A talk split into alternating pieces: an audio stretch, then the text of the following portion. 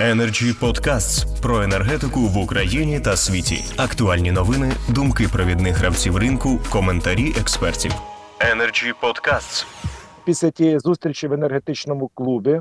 Ну, до мене, по-моєму, 20 чи 25 е, структур енергетичних позвонили, з якими ми сиділи. Плюс знову запросили енергоатом.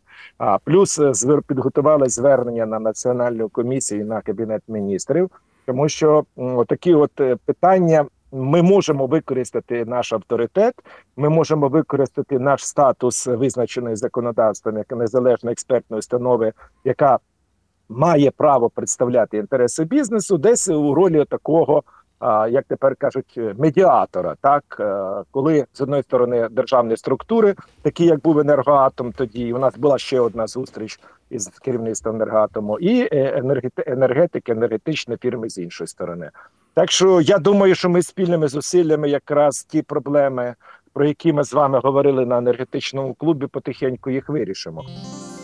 Energy Podcasts.